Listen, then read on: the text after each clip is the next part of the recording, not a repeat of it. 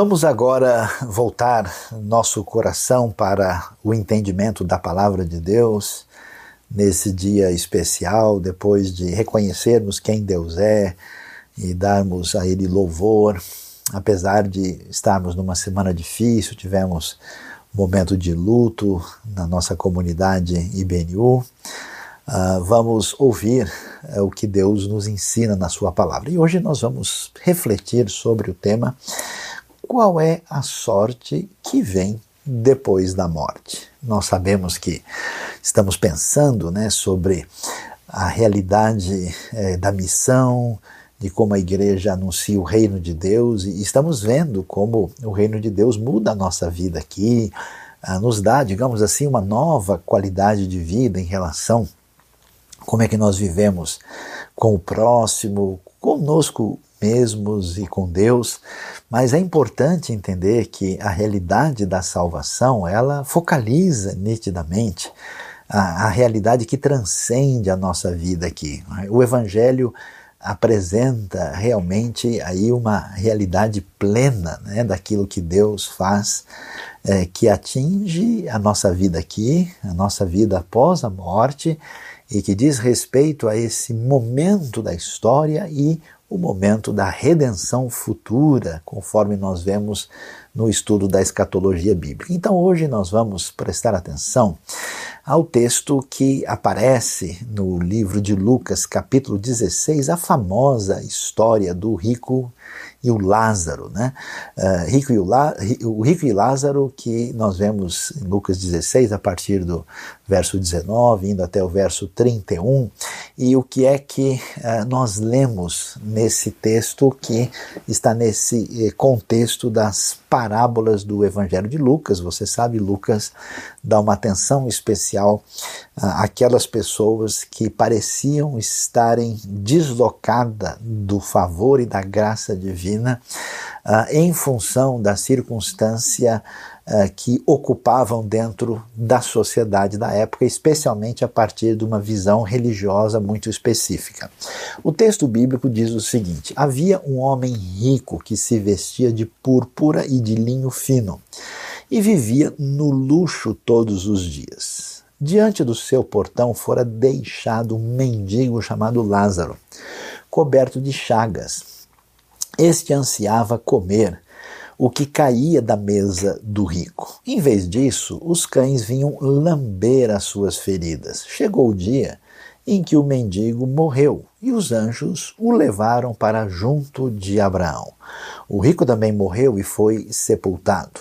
No Hades, onde estava sendo atormentado, ele olhou para cima e viu Abraão de longe, com Lázaro ao seu lado. Então ele o chamou: Pai Abraão, tem misericórdia de mim e manda que Lázaro molhe a ponta do dedo na água e refresque a minha língua, porque estou sofrendo muito neste fogo.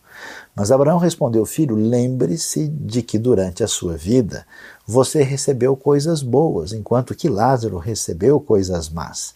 Agora, porém, ele está sendo consolado aqui e você está em sofrimento.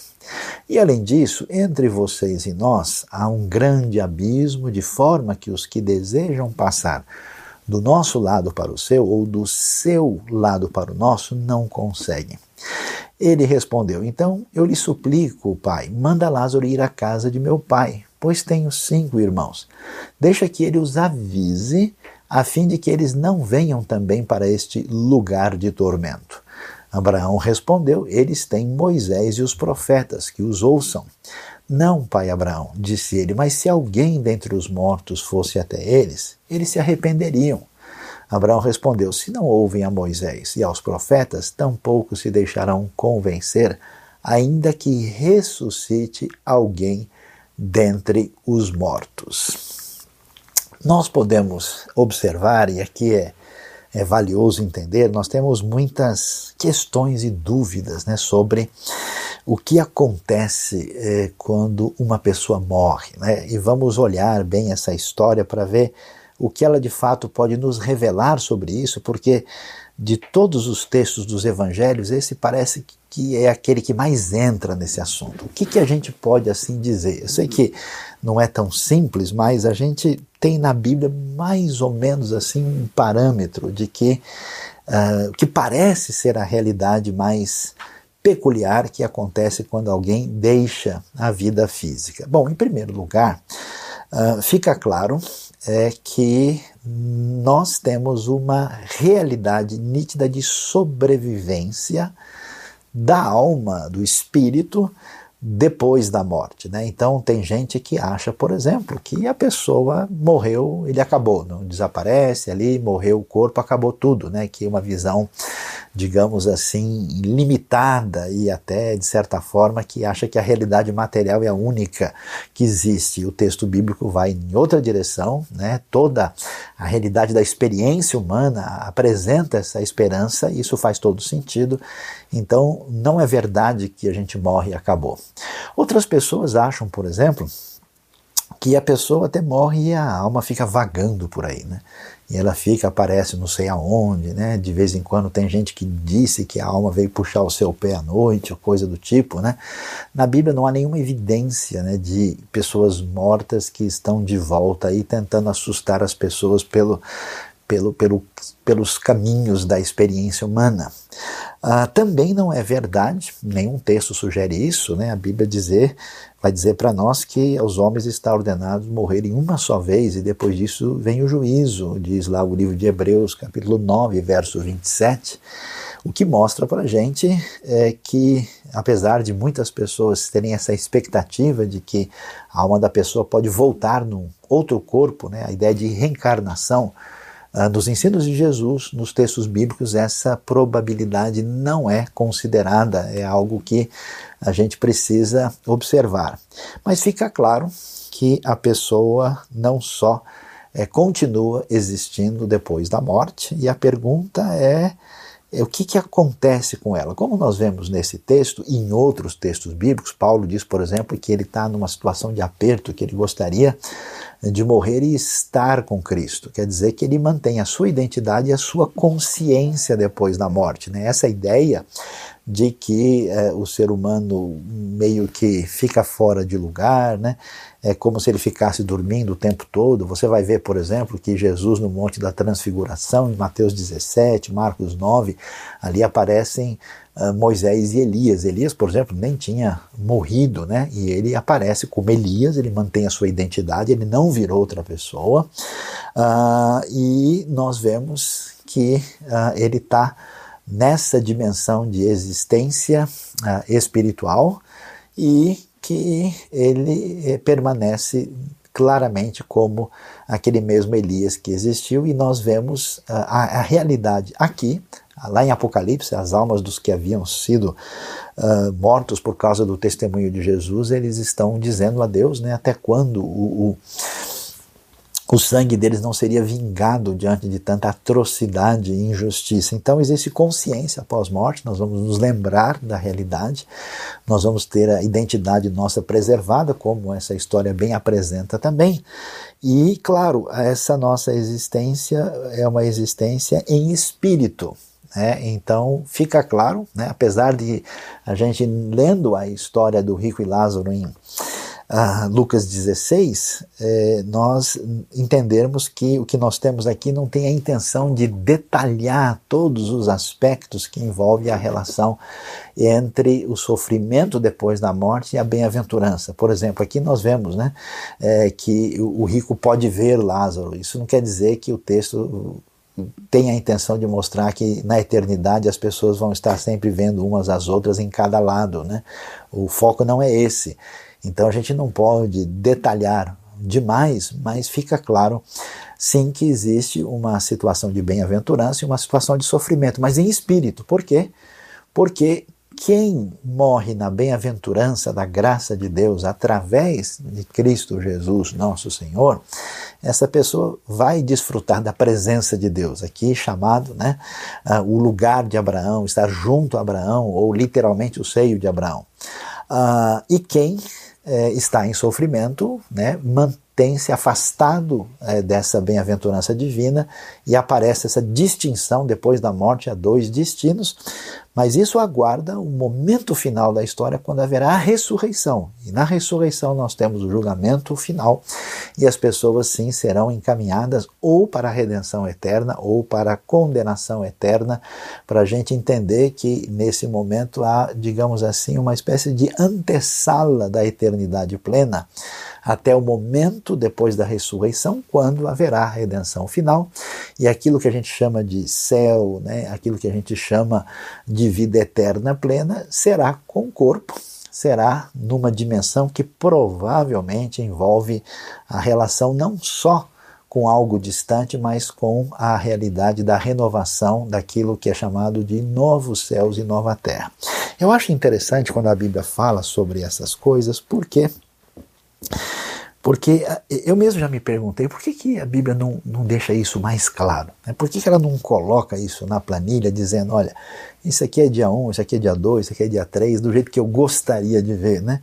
E por que é que ela não apresenta as coisas com uma descrição mais palpável? O que está envolvido nisso? É interessante que a grande parte da literatura bíblica que trata da vida eterna, ela é um convite à imaginação e ao sonho intenso de uma realidade indizível.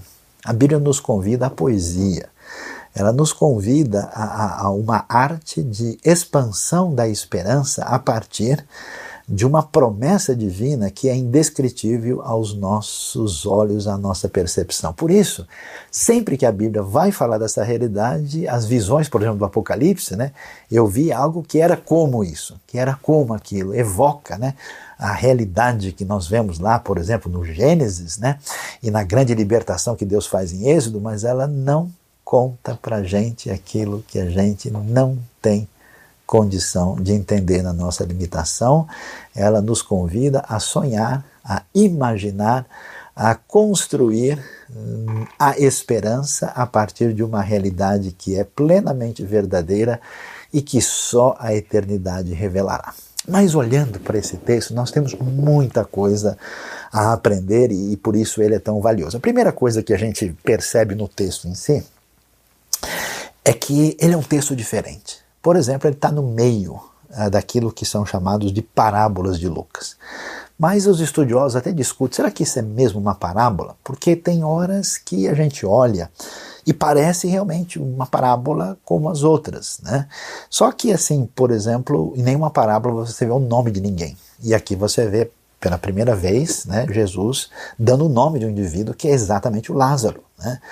Uh, depois, eh, o início de parábola geralmente então está dizendo então Jesus contou a eles uma parábola com né, uh, o seguinte objetivo ou ele falou dizendo, né, e aqui não tem essa introdução. Alguns chegaram até a sugerir que Jesus está usando uma história que era contada lá que era conhecida, mas de qualquer maneira Ainda que tecnicamente possa se discutir se é mais ou menos parábola, está exercendo uma função similar à parábola comum. E é muito interessante porque é, a gente não pode assim dizer que isso aqui é toda uma realidade imaginativa. Jesus está falando de uma realidade que é consenso. Uh, os judeus nem sempre discutiram com detalhes a realidade da vida pós-morte, mas ela passou a ser detalhada com mais intensidade, inclusive, especialmente no próprio contexto neotestamentário. E a gente então precisa prestar atenção porque as lições que vêm para a gente são muito significativas. E o que, que a gente vê aqui? Uh, se você observar bem, no próprio capítulo 16, no verso 13, nós temos lá aquela famosa história de que vocês não podem servir a Deus e a Mamon, ou servir a Deus e ao dinheiro. É, olhando aí no capítulo 16, nós vamos ter lá o administrador é, desonesto, injusto, nós vamos ter a, algumas histórias, falam, por exemplo, que os fariseus amavam o dinheiro, que estão lidando exatamente com essa questão que tem a ver com a discussão teológica dos dias de Jesus. Essa discussão teológica está muito fundamentada naquilo que era chamada a teologia da retribuição Como assim? A ideia é, é, é, basicamente a seguinte, que muita gente tem hoje, né? Se você vê uma pessoa que está bem de vida, se você vê uma pessoa que tudo está dando certo para ela, quer dizer que essa pessoa está contando com as bênçãos divinas. E se você vê alguém que está mal, essa pessoa está debaixo do juízo divino. E aí a gente então vai ver que o quadro aqui que nós vemos é exatamente a história de alguém que a gente olharia e diria: olha, aí está alguém abençoado, aí está alguém que tudo deu certo, aí está alguém que Deus certamente gosta dessa pessoa. É, é aquela a, a mentalidade baseada numa retribuição do indivíduo a partir do seu procedimento, uma espécie de teologia do mérito, né? É uma meritocracia indevida na vida religiosa e espiritual.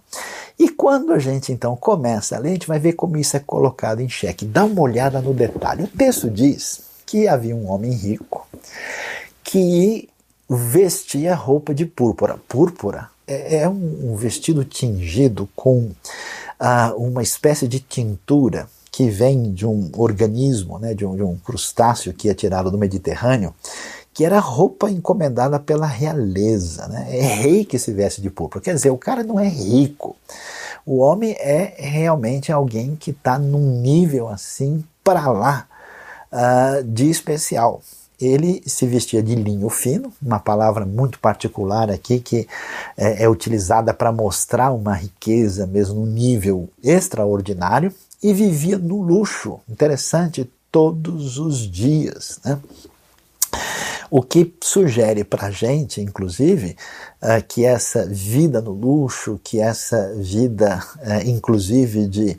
Uh, o texto transparece alguém que está né, celebrando essa riqueza, indica para a gente, por exemplo, que parece que esse indivíduo nem nem para, né? ele está vivendo assim todos os dias. Por exemplo, para quem está no contexto judaico, observa aí que ele não para para observar o Shabat, por exemplo. Ele vive nessas festas de celebração. E aí, na frente do portão dele, né? Interessante, a frase tinha sido deixado um mendigo. Um mendigo certamente é o oposto do abençoado. Aliás, vamos ser sinceros, muitos de nós, quando vem um mendigo, a gente já, às vezes, né, com o coração perverso, até já se encarrega de julgá-lo antes de qualquer coisa. E o interessante é que esse mendigo é alguém cheio de chagas. Lembre-se, né? Que, que as feridas, quando a gente lê Levítico 13 e 14, é sinal de que você está impuro e não pode nem chegar perto do sagrado, né? E esse homem está assim com essa marca de impureza cerimonial de pior tipo. E ele quer, ansiava, né? a palavra grega dá uma ideia de um desejo profundo comer o que caía da mesa do rico. Lembra da história da mulher surfenícia, lá das migalhas que caem, os cachorrinhos vão comer, né? Quer dizer, o quadro é o pior tipo possível que a gente pode imaginar. O que que surpreende? É que há uma ironia profunda aqui. Lázaro é uma palavra que eh, no original tem a ver com Elazar. Uh, não é o mesmo Lázaro de João 11 que foi ressuscitado, só para a gente lembrar disso, e a gente vai ver que a palavra significa aquele a quem Deus ajuda. Né? Esse radical, aí azar tem a ver exatamente com isso. E, e aí a gente vê a ironia, por quê? Porque olhando para o rico, com certeza ele é o grande abençoado. Olhando para Lázaro, esse é o pior tipo de pessoa que a gente pode é, observar. E a gente pergunta por que é que Jesus está prestando atenção a isso? O que, que ele está querendo dizer com isso? É, vamos nos lembrar que o tema da parábola tem a ver com a vida pós-morte e vai chegar na questão da ressurreição. E Jesus mostrou já aqui né, que há uma crítica ao comportamento dos fariseus, mas aqui, muito possivelmente, tem se em vista os saduceus. Porque os saduceus eram aqueles que habitavam nos bairros mais ricos de Jerusalém. Era o pessoal que tinha o controle do templo. E eles eram as pessoas que estavam numa condição assim de grande né, plenitude de bem-estar físico, e a associação de que riqueza é bem-aventurança está é, tá muito relacionada com eles. E é possível que Jesus então está focalizando isso e ah, aí o grande desafio que aparece com a gente, para a gente é o seguinte: ó, não é relevante na nossa vida simplesmente o que a gente tem, o que a gente recebe. Essa ideia de que a bem-aventurança da vida se reflete nas coisas que representam o nosso sucesso, elas não correspondem à verdade. A questão é como é que a gente reage diante daquilo que Deus nos permite passar e enfrentar. E o rico, então, é descrito aqui, e, e, é muito interessante, tem um jogo de palavras, você vai ver lá no versículo que antecede o começo da parábola, lá no 13, quando fala que a gente não pode servir a Deus e a Mamon, Mamon, né, que é, é o nome do ídolo que evoca né, a questão do dinheiro, é muito parecido com o, o, o, a palavra Amin, Amen, Ma'amin, Emuná, né, que tem a ver eh, com ter fé, né, com estar seguro, com firmeza. Quer dizer, a questão é onde é que está a nossa fé, a nossa confiança e a relação com os bens matura, na, na, materiais e que envolve a maneira como a gente lida com a vida. Né? E os saduceus, né, claro, desfrutando de uma vida, inclusive num nível bem melhor do que os próprios fariseus, eles diziam não existe ressurreição, não existe morte, o que favorecia uma ideia de vamos viver a vida aqui e o que a gente tiver de desfrutar, uh, isso tem a ver com a bênção de Deus. Jesus vai questionar essa postura e é por isso a história é encaminhada. Agora vejam só que coisa interessante. Enquanto o Lázaro é desprezado e ele é aquele a quem Deus ajuda, e o rico vive nessa dimensão de luxo é, é altamente né, exuberante. O que, que, diz o texto? É, é, é aliás, aqui a NVI acertou, porque tem uma conjunçãozinha no grego lá, que ela tem uma força adversativa, nem todas as traduções mostram isso, que diz que os cães, os cachorros iam lamber as feridas dele, né? E, em vez disso, né, aparece lá. Uh, o que é uma frase positiva. Os cães geralmente eram deixados de lado. Por que, que esses cães, o que, que eles estão fazendo aqui? Provavelmente são os cães de guarda da casa do rico. Né? E, no entanto, esses cães, e às vezes na Bíblia tem uma, uma teologia animal, assim, onde os bichos de alguma forma têm uma, uma, relação com aquilo que Deus está fazendo. Lembra de Elias, que os cobras vão trazer o café da manhã? Jesus no deserto, lá em Marcos 1, está junto com os animais. Tem, tem um zoológico bíblico que não é o nosso tema hoje, qualquer hora a gente fala sobre isso. Mas os cães uh, vêm lamber as suas feridas, né? E, e, e a, o curioso é que enquanto todo mundo vê o mendigo desse jeito, esses componentes da vida natural prestam-lhe um certo socorro. E aí chegou o dia que o mendigo morreu. E olha que coisa interessante. Observe que não tem nenhuma referência ao seu sepultamento, o que é algo curioso, né? Porque uh, no contexto judaico, uh, hebraico antigo, uh, sepultar alguém é uma honra extraordinária. Né? Ele nem aparece nada disso, né? E ele, apesar de na cena social ser desprezado, a gente vê que ele tem nome, o nome evoca a realidade de, do agir divino. Uh, ele não tem sepultura, a dimensão social humana é abandonada, mas os animais são seus companheiros e os anjos o levam para Abraão. Então ele está acompanhado de anjos, de Abraão, e até dos cãezinhos afetivos aqui que estão em volta dele. Ao mesmo tempo, o rico também morre. Agora preste atenção ao contraste do texto. E ele sim foi sepultado. Imagina o dia, né? Aquele negócio, quando alguém é muito importante, aí o pessoal vai lá, de alguma maneira, mostrar a sua relação né, uh, de, de sintonia em função da posição social. E no Hades, né, e veja, aqui a, a tradução correta não é inferno no sentido pleno do termo significa o mundo dos mortos, que traz também a ideia de sofrimento, porque no Apocalipse você vai ver que o Hades é lançado no lago de fogo, que diz respeito à condenação eterna final. Então, no Hades, ele agora atormentado, ele olha e vê Abraão de longe, né? e Lázaro está ao seu lado.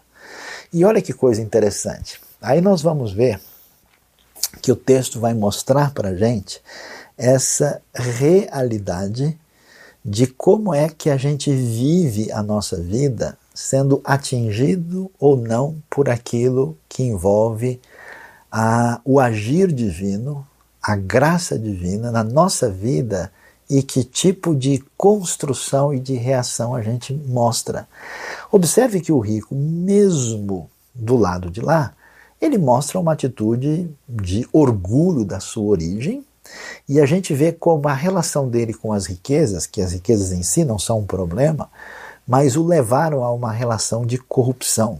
É, é aquilo que é muito fundamental na Bíblia, né? O que, que Jesus enfatizou que o que Deus deseja é que você ame a Deus e ao próximo. Quer dizer, a gente vai observar que o rico ama o dinheiro, ele viveu a sua vida para gastar exclusivamente, como eu vejo pessoas às vezes nessa relação de riqueza que se torna um problema, porque não é que a pessoa utiliza a riqueza para um benefício, ele se torna servo dela, ele é escravizado, o seu coração, os seus desejos, a sua ansiedade, ela substitui a Deus. E não há, não há como né, a gente ter condições de viver a vida eterna, de ir para o céu, se Deus não for a nossa maior alegria e a fonte de satisfação do nosso ser, do nosso coração. Quando a gente coloca numa outra, coisa, isso é uma idolatria. E o dinheiro, que é o símbolo desse poder perante a sociedade, talvez seja a tentação maior, não por causa dele, mas por causa de mim, de você, daquilo que nós somos. E aí, o que a gente vai descobrir é que esse rico revela do lado de lá a continuação de uma vida que se perdeu na dimensão da sua vivência e ele parece, né, ele, ele chama Abraão de pai, né, parece que ele nunca se importou de fato, ele quer dizer, olha, eu sou da semente de Abraão, eu também sou alguém que está é, é, tá ligado à herança que Deus tem para o nosso povo, e ele então vai, ó, tem misericórdia de mim. E olha como é que ele vê Lázaro de lá do sofrimento. Ele diz, ó, manda o Lázaro. Quem, como assim? Quem é você? Você está na condenação e ainda chega dando ordem para o Lázaro molhar a ponta do dedo para refrescar minha língua, porque eu estou sofrendo muito neste fogo. Em nenhum momento ele para para repensar a sua vida. Ele observa uh, o que aconteceu, ele pede qualquer explicação, ele egocentricamente pede simplesmente o seu alívio. Ele está absolutamente fracassado na sua trajetória, mas ele não se importa com nada, ele quer apenas o seu alívio e, mais uma vez, no máximo, Lázaro é o seu servo, mesmo nas condições tão variáveis que marcaram a mudança do cenário. Abraão então responde: Filho, lembre-se de que durante a sua vida, essa palavra lembrar-se é interessante, ela é muito usada pelos profetas no Antigo Testamento. Né? Lembrem-se, quer dizer, prestem atenção na história e vejam aquilo que Deus eh, quer ensinar. Lembre-se que durante a sua vida, ele diz, né, você recebeu coisas boas, enquanto Lázaro recebeu coisas más. A questão é como é que você reagiu diante das oportunidades que Deus deu a você. Então, você que me ouve hoje, você que está em sintonia, como tem sido a sua vida? O que que Deus tem dado a você? Quais são as suas oportunidades de abrir o coração para o Evangelho? E você que até faz parte de uma comunidade de fé, você nunca parou para pensar que às vezes você até tem o nome de cristão, tem algum envolvimento com a fé, mas a sua vida é tão egocêntrica, é tão voltada para os seus próprios interesses quanto aquele rico? Será que aquilo que envolve o Evangelho, a salvação, de fato alterou a trajetória da sua vida, é muito diferente o que você sonha, deseja, pede, os seus valores, do que as pessoas que não conhecem a Deus? Será que você está na teologia da retribuição, achando, olha, tudo está bem na minha vida porque eu sou uma pessoa fiel e por isso está dando tudo certo e a marca de que a gente se perdeu é exatamente quando alguma coisa ocupa o lugar de Deus na nossa vida e quando a gente perde um coração de misericórdia para aquele que de alguma maneira está precisando da instrumentalidade na nossa vida para ser canal de bênção, de compaixão. Muito forte isso na Bíblia, muito forte isso na vida e no ensino de Jesus. Então, a palavra de Abraão para ele, é você não percebe que Lázaro só recebeu coisas más e você recebeu coisas boas e como é que vocês reagiram? Olha que coisa interessante, a resposta, a continuação do texto é Agora, porém, ele está sendo consolado aqui e você está em sofrimento. É muito interessante que Lázaro, nesse texto, é um tipo de Jó do Novo Testamento. Uh, a gente precisa entender é, que nós não vamos ter explicação na nossa vida para tudo aquilo que se passa. Eu já vi gente do pior perfil possível digamos assim, ter uma vida muito feliz. Tudo deu certo, a pessoa, vamos dizer assim, ficou bem de vida. E às vezes você olha e diz, poxa, mas esse sujeito não contribuiu em nada para nada, aliás, só prejudicou. E, e muitas vezes você vê o contrário, uma pessoa dedicada, cuja vida é, é voltada para Deus, para a sua obra, passar por um sofrimento inexplicável, ser injustiçado, é, passar por. Ah, parece até que é, é, é uma coisa assim constante na vida de algumas pessoas que quanto mais fiéis e sinceras elas eram, mais elas pagaram um preço que não fazia sentido. Interessante você observa que Abraão não explica nada para Lázaro. Não diz para ele, ô oh, Lázaro, deixa eu dizer para você o seguinte, sabe aquelas feridas? Então, na verdade, olha, Deus tinha um plano, eu vou explicar para você qual era o seu propósito. Olha, eu vou te mostrar aqui. Não, Simplesmente é interessante a beleza e a força do texto. Lázaro está sendo consolado. A gente não entende, mas Deus, na sua sabedoria e na sua soberania, e você às vezes fica em dúvida e está com o coração às vezes aí apertado e, e, e às vezes eh, passa por momentos complicados que você não pode descrever, Deus permite coisas difíceis na nossa vida que no final são um teste para a nossa reação, porque essas coisas difíceis vão revelar para a gente se a gente está com Deus ou está com mamon, né? Se a gente simplesmente quer os benefícios que vêm de Deus ou a gente de fato ama Deus, porque, de novo, não há como estar na eternidade diante da realidade daquilo que chamamos de céu de vida eterna se Deus não for a nossa maior alegria, a nossa fonte de sintonia plena que invade e alimenta plenamente o nosso coração. E aí, para mostrar que a coisa realmente é séria, é como a gente precisa prestar atenção na nossa vida, ele vai prosseguir e vai dizer: entre vocês e nós há um grande abismo, de forma que os que desejam passar do nosso lado para o seu, do seu lado para o nosso, não conseguem. Ou seja, nós precisamos reagir diante da salvação divina, da palavra divina, da oferta da graça agora. Não é possível a gente simplesmente achar, não, depois que eu estiver lá na frente, ou quando eu estiver lá do outro lado que ninguém sabe, é, eu vou ver o que, que eu faço. Não existe condição, conforme o registro bíblico, não só nesse texto, de decidir a nossa vida diante da eternidade, deixando a nossa tomada de posição para depois. Hoje é o dia aceitável, hoje é o dia da salvação. Você precisa dar uma parada na sua vida, avaliar, entender o que é o Evangelho, a palavra divina, e abrir o seu coração, porque do lado de lá isso não é possível. Diante desse cenário, a gente vai observar né, o que vai acontecer. É que o texto vai nos dizer, então ele respondeu, ele suplica o pai, manda Lázaro ir à casa de meu pai. Tarde demais, o primeiro movimento altruísta do rico que se perdeu na sua riqueza. Eu tenho cinco irmãos.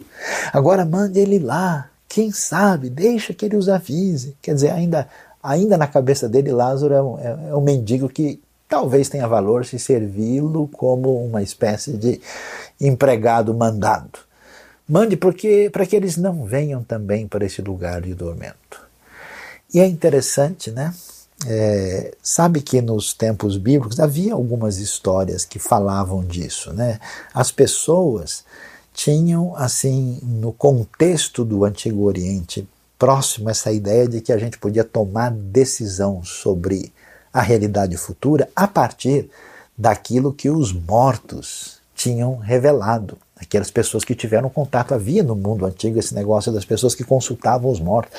O Egito antigo tem o livro dos mortos, né? Tinha a, a pergunta é: a gente pode tomar a nossa decisão em função daquilo que vem lá. É provável que o texto aí tenha esse transfundo contra o qual ele reage e ele vai dizer: ó, não funciona assim. Não é desse jeito. Né? Isaías 8 também tem um texto que fala muito sobre essa questão de que o caminho não é tentar, né, é meio que pular o muro assim da vida espiritual para ver se a gente acha um morto para que ele entenda, explique para nós e a gente venha entender o que está acontecendo. Não funciona assim. E ele vai dizer, e aí a resposta de Abraão é clara. Eles têm Moisés e os profetas que os ouçam.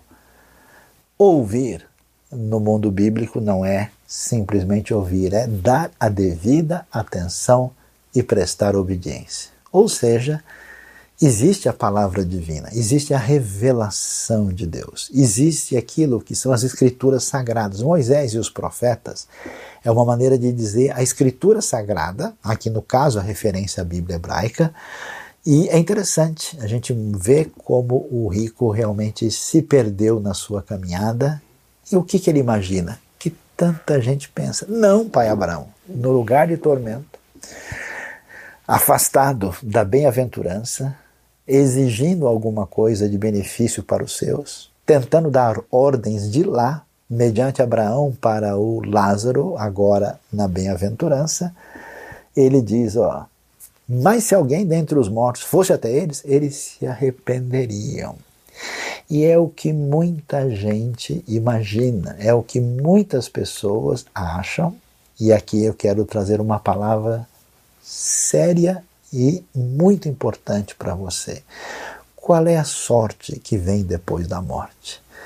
Depende de como você permite que Deus e a sua graça e o Evangelho entrem na sua vida para receber uma transformação. Porque o foco final da missão que tanto proclamamos não é apenas a gente mostrar uma solidariedade e ajudar as pessoas, mas reconduzi-las a, a um caminho de comunhão plena com Deus através do perdão e da vida eterna que recebemos em Cristo Jesus, nosso Senhor.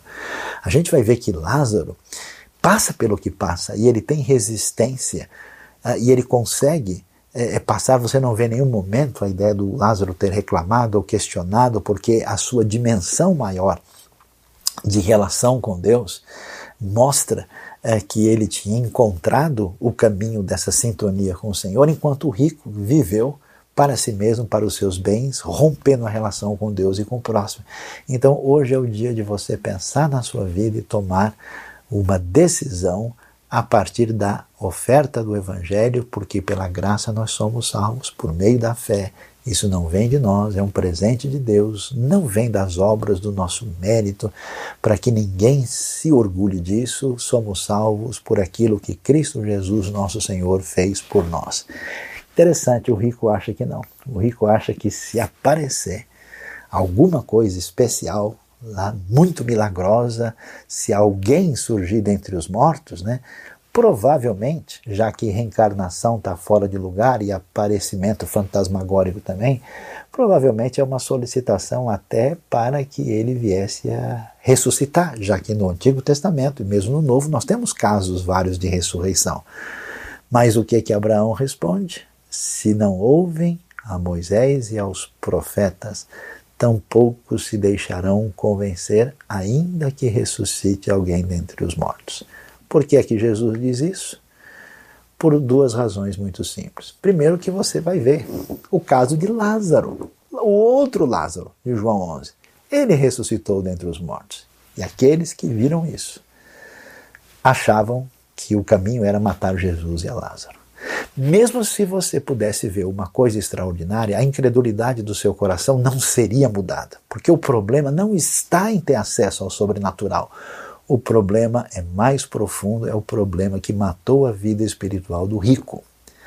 E lembre-se, o próprio Senhor Jesus ressuscitou. E mesmo muitos ouvindo sobre o testemunho da sua ressurreição, mesmo alguns religiosos, ao saberem disso, fizeram de tudo para esconder a realidade, houve suborno dos guardas, houve uma tentativa de realmente ocultar o que tinha acontecido. Por quê? a simples verificação dos fatos, o simples aparecimento da realidade diante dos nossos olhos, sem uma mudança espiritual e de coração, não nos levarão a lugar nenhum. Por isso, mais uma vez, a voz de Abraão ecoa para a nossa vida.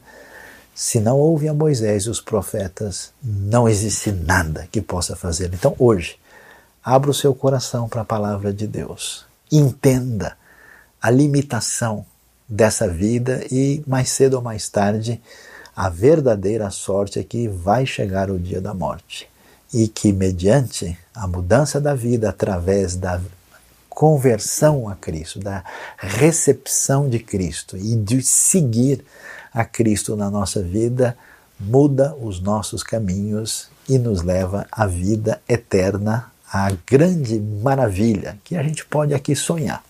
A gente pode imaginar, a gente pode cantar junto com o Apocalipse, porque é aquilo que ninguém jamais viu, ninguém jamais contemplou ou viu, Deus preparou para aqueles que o amam na celebração plena daquilo que é o paraíso, a vida eterna, a redenção, o seio de Abraão, que nós vemos revelado na Escritura Sagrada. Deus abençoe a nossa vida, Deus abençoe o nosso coração no entendimento profundo daquilo que envolve, da parte da igreja, a proclamação do Evangelho, que é a nossa missão. Você gostou desse vídeo? A IBNU tem muito material para abençoar a sua vida e de outras pessoas, então se inscreva no nosso canal e ative o sininho para receber as nossas notificações.